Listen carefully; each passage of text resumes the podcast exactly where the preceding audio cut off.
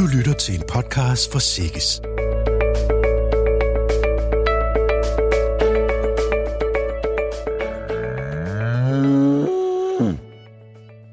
Når vi husker tilbage på de gode gamle danske film, så medvirkede de næsten altid kørende. Og vel at mærke en rolle, der signalerede ro og idyl. Men de seneste år er det som om, de har fået skurkerollen og ikke længere er så populære på grund af den metan, der produceres i deres vom. Klima, køer og metan er temaet i denne podcast. Sikkes podcaststudie er rykket til Spjald og ind i mælkeproducent Torben Sønderby stue, hvor han sammen med professor Mette Olof Nielsen fra Aarhus Universitet og sektordirektør i LF Kvæg, Ida Storm, er samlet til en snak om udfordringer og løsninger omkring kon, klima og metan.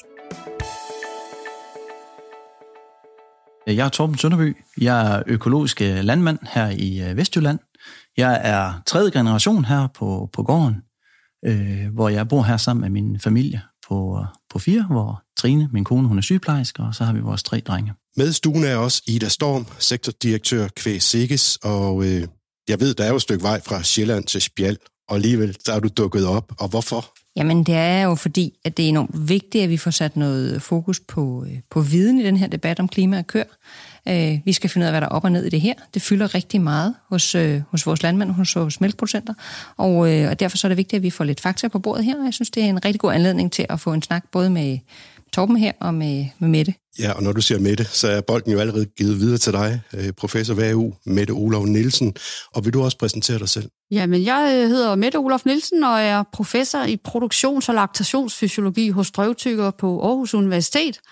Og jeg arbejder med metan og kør, og synes jo, det er et rigtig relevant emne, fordi kør, som det er blevet sagt, er blevet klimakriminelle i den debat, der kører. Og øh, det er der jo en god grund til, fordi de udleder metan, men min mission er at prøve at sikre, at vi holder fokus på bolden. Og bolden er metanen, og det er ikke nødvendigvis kørende. Og det vender vi tilbage til lige om et kort øjeblik. Først, Torben, så ved jeg, at øh, du faktisk står klar til at lige at tage os med rundt øh, og se lidt på gården. Ja, det er jeg meget velkommen til. Øh, nu er vi kommet udenfor, øh, herude blandt køerne. Og det her med, med klima, det er jo også noget, der virkelig har, har indflydelse på, på vores hverdag herude øh, på gården. Øh, og man kan sige, at vi er jo da nok nogle af dem, der mærker det først, da både regn og sol jo har stor indfekt, øh, eller indflydelse på, øh, hvordan øh, det foder, jeg blandt andet skal afle til køerne og til dyrene herude, øh, hvilken kvalitet øh, det har.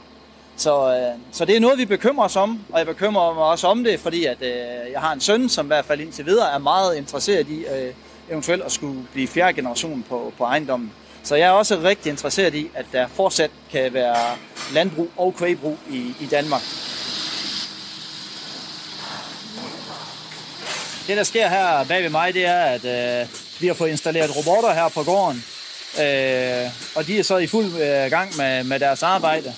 Og det gode ved de her robotter her, det er, at de bliver ikke træt ligesom medarbejderne, så de arbejder natten igennem også, og de arbejder 365 dage om året, så juleaften, nytårsaften og det hele. Jamen også når vi går herude, jo, ikke, og så er jeg også stolt af, at det er jo nogle af verdens mest klimaeffektive dyr, vi har herude. Samtidig med, så øh, evner vi også fra, fra Danmark af at have en høj fødevaresikkerhed, øh, og have nogle rigtig sunde øh, fødevarer, og, og, som vi også eksporterer ud i verden, og bidrager med til det nationale, hvad kan man sige, det nationale økonomi.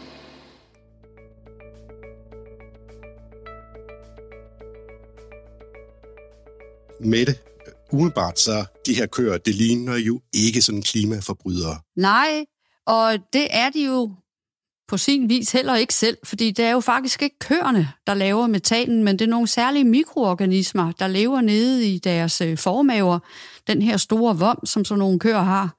Og de mikroorganismer, de kan bruge brint og koldioxid, der bliver lavet, når koen forgærer, eller bakterier i vommen forgærer fodret, som koen indtager, og så bruger de den her brint og koldioxid til at lave metan ud fra. Så faktisk så er det jo de her særlige mikroorganismer, der er klimasønderne, og dem er vi helt sikre på, at vi kan gøre noget for at prøve at overtale til ikke at leve nede i koens vom, fordi koen har ikke brug for dem. Og hvor stort et problem er det, vi taler om her? Jamen, vi taler jo øh, om et ret stort problem, fordi når man ser på nationale opgørelser over, hvor meget de forskellige bidrag fra landbruget er til øh, udledning af klimagasser, så er det jo den her produktion af, af metan i vommen hos køer, som topper listen. Og det kan Ida sikkert give et helt præcist tal for, men jeg mener, det er i størrelsesorden 38 procent af den øh, udledning af klimagasser, der kommer fra landbruget, som stammer fra køerne. Og det er jo selvfølgelig for højt, og det skal vi have gjort noget ved, hvis vi fremover vil kunne spise øh, kød og drikke mælk med god samvittighed, og det vil vi jo gerne give det tilbud til forbrugerne i hvert fald, at man skal kunne. Og Ida, bolden blev kastet over til dig. Hvor vigtigt er det for din side af bordet at få løst det her problem, som bliver skitseret? Det er klart, det nytter ikke noget, at vi ignorerer metanproblematikken. Metan er en udfordring for kvægproduktionen som sådan. Øh, metan udgør øh, over 50 procent af klimaaftrykket på en liter mælk. Det er metandannelsen i konen, der, der gør det.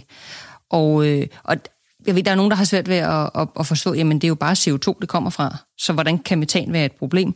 Men, men metan har jo den her højere øh, opvarmningseffekt, end CO2 har. Så selvom det øh, kommer fra CO2, så har det altså en højere effekt, når det er metan, indtil det er blevet omdannet til CO2 igen.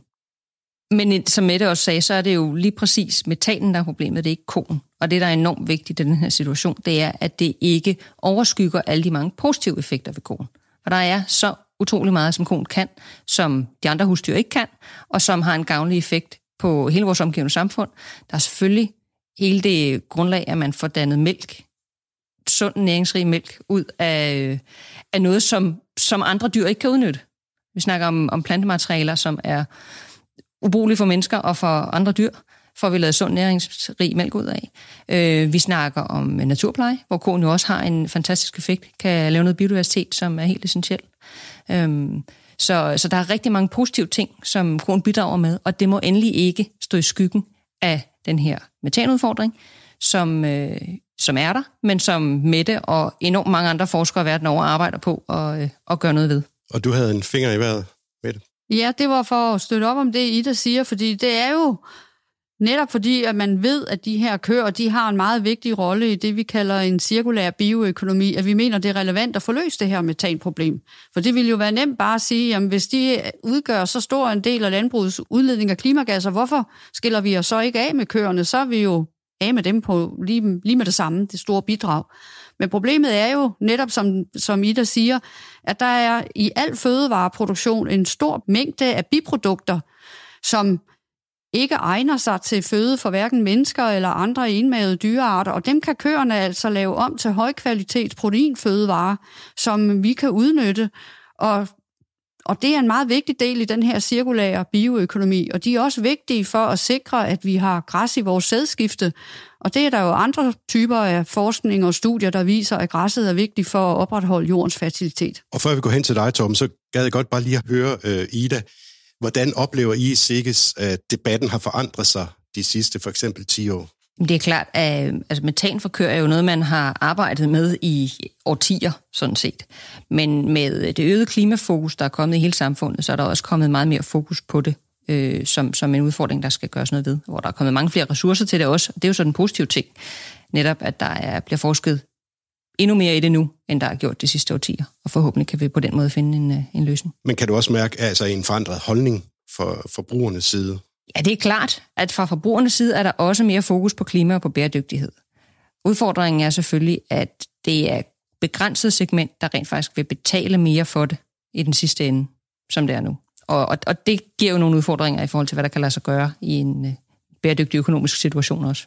Og før vi går videre med udfordringer og løsninger osv., Torben, hvordan mærker du det sådan på egen krop? Nu taler man om de der klimakriminelle køer. Øh, hvordan påvirker det dig? Jamen, du kan sige, at i hverdagen, der, der påvirker det jo ikke meget vel. Der går jeg ud ved køerne og, og er glad og, og har det godt med, med det jo, ikke? Men det er klart, når man kommer ind øh, og ser debatten, øh, går ind på Facebook, eller næsten hvilken avis man åbner jo, så kan man jo ikke undgå enten at se det.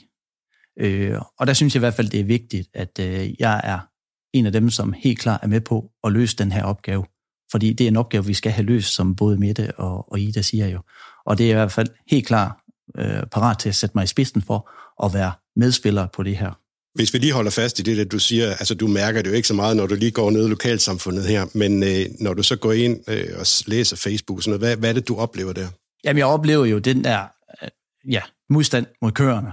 Øh, det, det kan man nemt. Og også den her modstand imod at, at indtage øh, mine gode, sunde produkter, som jeg synes selv, øh, jeg går og laver jo, og som er naturlige jo, øh, som mælk og kød jo. Altså, det mærker man helt klart derinde, at, at der er større og større antal af hvad skal sige, befolkningen, som jo siger, at øh, jamen, kød og mælk, øh, det indtager vi ikke, øh, og vi vil udelukkende have plante, drik og produkter. Og hvad er det så, kan man sige, nu, nu nævner du selv, altså, at du faktisk gør noget. Hvad er det præcis, du gør? Ja, vi, vi prøver på, på, på mange parametre og, og, og gøre ting, som, som gør, det, gør tingene bedre. Øh, det, der er en kæmpe fordel i det her, det er faktisk hver gang, at jeg forbedrer noget på klimaet, så forbedrer jeg faktisk også noget på bundlinjen af mit eget regnskab. Jo. Så, så det er, hvad kan man sige, det er lidt den dobbelte bundlinje. Jeg ved godt, at det, som, som der vil nok blive snakket om her, og hvis vi skal tage rigtig, rigtig store skridt, så er det ikke sikkert, at det hele vil øh, ryge ned på bundlinjen. Det, øh, det kan jeg godt tvivle på. Øh, så, så det er i hvert fald vigtigt, at det her ikke kommer til at gå stærkere, end at vi kan være med til at udvikle det på en fornuftig måde. Er det noget ved foder, eller hvad er det, du gør lige nu? Ja, altså det er det, jeg vil kalde godt landmandskab. Vi prøver på at lave nogle, øh, nogle ernærende produkter til vores køer, og det vil sige, det er noget græs, øh, når vi er ude og samle det sammen til køerne og gemme det til vinteren, at det er en rigtig, rigtig god kvalitet og fordøjelighed, og med fordøjelighed så mener jeg, det er noget, de kan egentlig til at lave øh, godt med mælk på. Vi prøver på at lave mere holdbare køer ved at krydse øh, flere forskellige raser. Vi går ind og kigger på, hvor, og, på den måde så håber jeg på, at de kan holde længere. Derved så skal jeg ikke have så mange ungdyr, og ungdyr, det er dem, som man har i de første øh, to år, jo, indtil de begynder på at give mælk. Jo, jo færre jeg kan have dem, jo mindre klimaaftryk øh, laver jeg. Og det er så noget som at lave, hvad hedder det, jeg kunne meget, meget godt tænke mig måske at gå sammen med nogen, og så lave et biogasanlæg, hvor vi også kan nedsætte øh, hvad skal vi sige, udslippet af metan.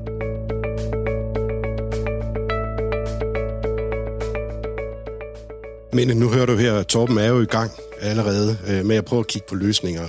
Men vi sådan zoomer lidt op i et højere perspektiv, så sidder du jo også øh, og, og forsker og, og med til at og, og ligesom pege, hvilken retning vi skal gå, og hvad er der lige nu af løsninger på vej? Ja, man kan sige, de løsninger, vi har allerede i hånden, det er jo nogle af de tiltag, som allerede bliver lavet her på stedet.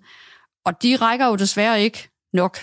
Så øh, hvis vi virkelig skal ud og have massivt reduceret metan, så snakker vi om at skulle finde nogle foderadditiver, som specifikt hæmmer de særlige mikroorganismer i vommen, som er ansvarlige for at lave den her metan.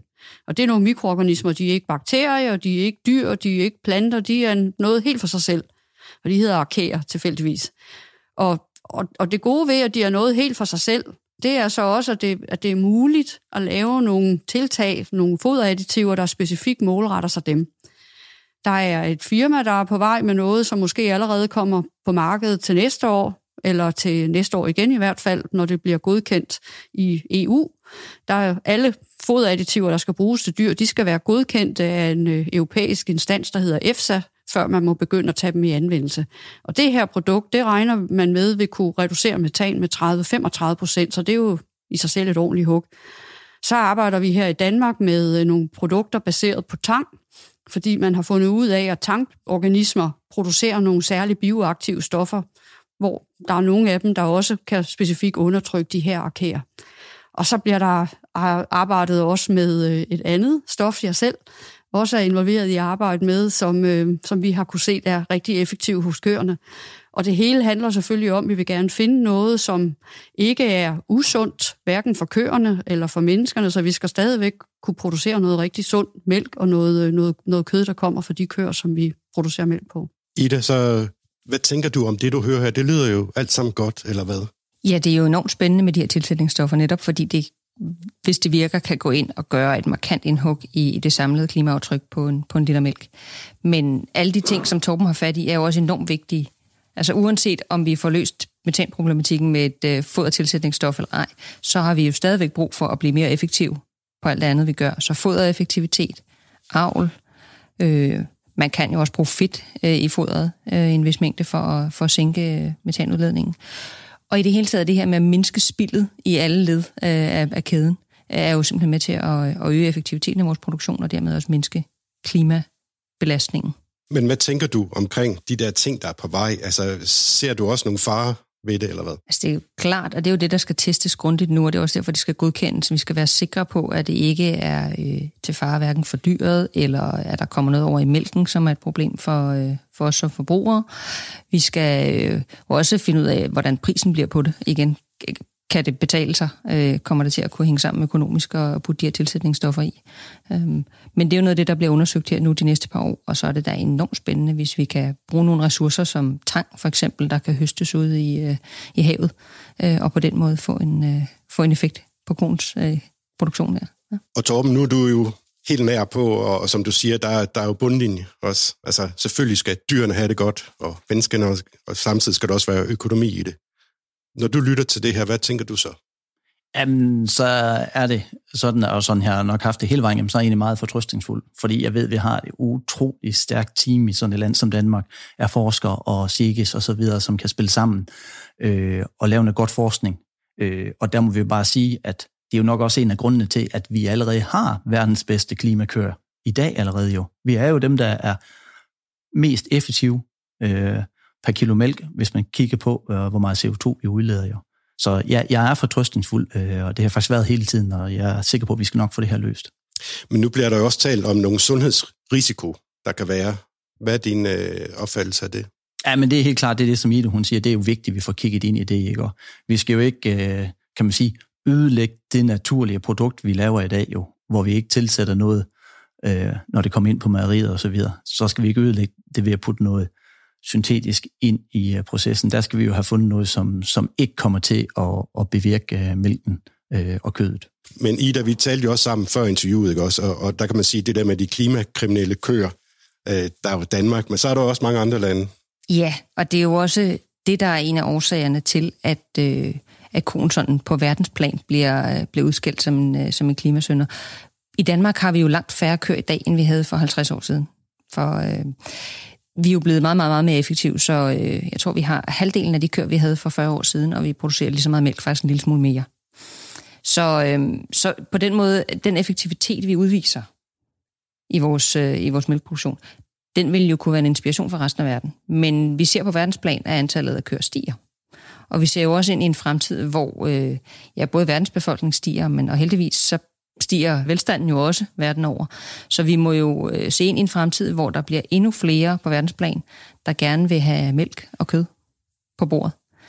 Og hvis man kombinerer det med, at der bliver flere køer, så kan det jo godt gå hen på verdensplan og blive en udfordring. Specielt hvis de øh, ikke er lige så effektive, som de er herhjemme. Så øhm, plejer gerne at kigge øh, FAO, øh, FN's øh, landbrugsorganisation, de opgør jo, hvordan mælkeproduktionen er verden over. I Indien er der 50 millioner mælkekøer. Det giver cirka en fjerdedel af en dansk mælkeko.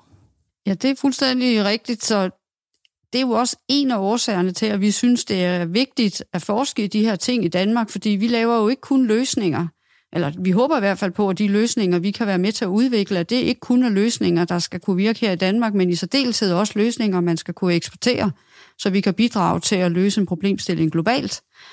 For selvom vi besluttede os for, at vi ville halvere mælkeproduktionen eller kødproduktionen i Danmark, jamen så er vi jo kun en lille dråbe i havet. Vi skal gøre det, vi kan, men hvis vi på nogen mulig måde kan lave nogle løsninger, der kan få global udbredelse, så er det jo, så er det jo helt fantastisk potentiale, der er for virkelig at kunne gøre noget for klimaet, også globalt.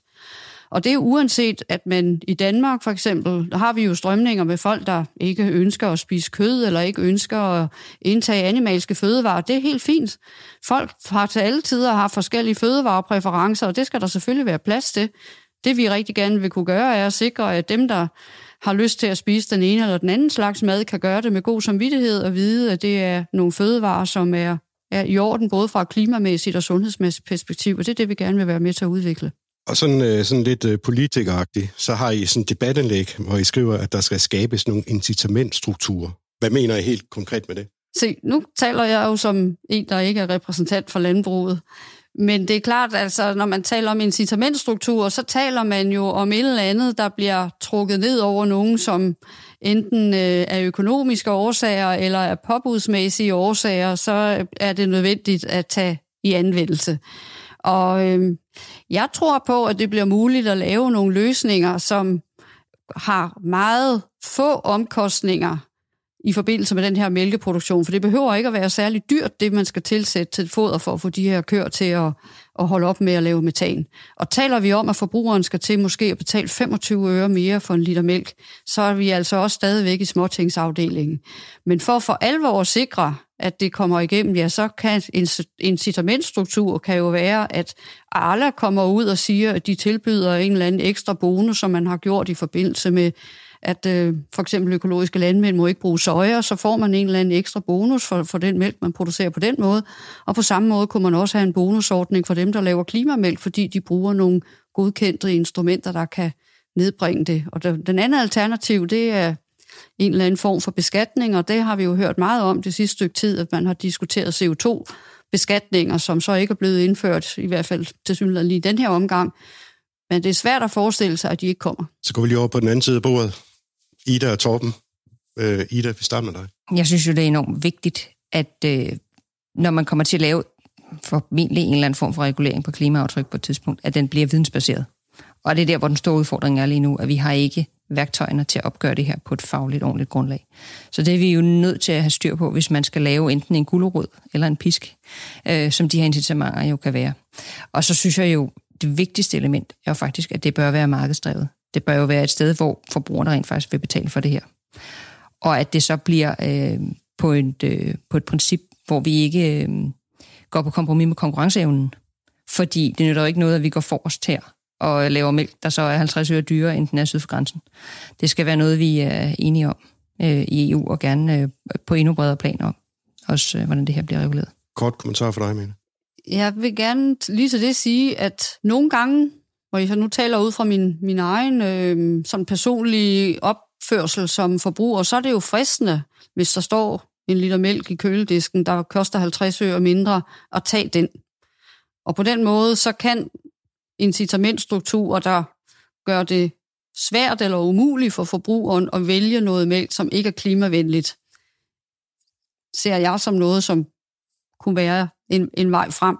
Men selvfølgelig skal det, finde, skal det kobles op på, at man så har ordentlige metoder til at opgøre, at det faktisk virker, og hvordan man så får det implementeret på en måde, så det ikke koster et erhvervlivet. Ja, fordi der bliver talt også om konkurrence øh, i forhold til syd for grænsen. Hvad er kort? Altså hele EU har jo øh, vedtaget en klimapolitik, som forpligter hele EU til at reducere metanudledningen. Og at der er store internationale virksomheder, der er kommet på banen, og de sidste 20 år har forsket i at, at prøve på at udvikle nogle produkter, der kan reducere metan, det afspejler jo, at selv industrien nu begynder at få øjnene op for, at på et eller andet tidspunkt kommer der nogle reguleringer, som gør, at de begynder at kunne sælge deres produkter. Det tror jeg vil ske inden for EU også. Torben? Jamen, jeg vil gerne bakke op om det, det som, som I der siger jo. Altså, det er jo vigtigt, at vi ikke får lagt skatter ud, øh, i hvert fald så store skatter ud på os, så vi ikke kan skabe det overskud, fordi der skal altså et overskud til at udvikle og, så, og sådan er det bare. Der skal økonomi til. Øh, og så er det sådan tit jo, at, at når der ellers er et godt overskud, jamen, så er man også villig til at udvikle endnu mere. Jo. Så det er i hvert fald vigtigt, at vi ikke får lavet en, en struktur på den måde, hvor, hvor vi bliver straffet for hårdt. Og jeg vil gerne sige igen, vi er helt og aldeles klar til at være med til at løse den her opgave. Vi skal være med til at løse den her problemstilling. Også øh, selvom at der er mange, der ikke føler, at det er deres skyld, at det er... Det er den fossile øh, brændstoffer, der er blevet brændt af igennem øh, de sidste århundrede, der er, der er den primære årsag. Men derfor så skal vi jo være med til at sikre fremtidens fødevareproduktion på en klimavenlig måde. Og der er konen et, et vigtigt element. Så Torben, hvis øh, hvad hedder det, Mette ringer til dig en dag og siger, nu er jeg klar, nu øh, skal vi lige have testet noget foder her, hvad siger du så? Så siger jeg, hun er velkommen. Hvor lang tid tænker du, øh, det tager, før du ringer til Torben? Det kommer lidt an på, hvad det er for nogle ting, vi, vi får udviklet. Fordi der er nogle af de ting, som, er, som der bliver kigget på PT, som formodentlig ikke, det ved vi ikke nu, men som, som, som det formodentlig vil være svært at få lov til at bruge i økologisk landbrug. Og så er det ikke Torben, vi ringer til. Men hvis det, er, hvis det er produkter, der kan anvendes i den økologiske produktion, så vil, så vil vi rigtig gerne komme ud og teste, men, men det alt sammen afhænger af den her lovgivning i EU, om selvom vi bruger nogle naturlige produkter, noget tang, vi kan høste, at udvikle farme i havet til at lave, eller om det er urter, specielle slags urter, som viser sig at være effektive. I det øjeblik, man kommer ind og laver noget, der hedder et additiv, så skal det godkendes. Og der er altså en proces i det. Så øh, jeg ved det ikke, inden for, vi håber der inden for de næste års tid eller to. Ja, altså nu bliver jeg jo snakket rigtig meget om EU, og lige syd for grænsen, så er jeg i hvert fald nødt til at sige, som en af de mælkeproducenter, der leverer til, til Arla, som er et globalt selskab jo, så er det jo vigtigt, at det her, det er hele verden. Det er altså der, vi er ude og konkurrere med de andre. Og det er vigtigt, at de der målemetoder, der nu skal bruges, at de bliver globale, og ikke bare på EU-basis. Det er rigtig vigtigt, at vi får samlet hele verden omkring det her.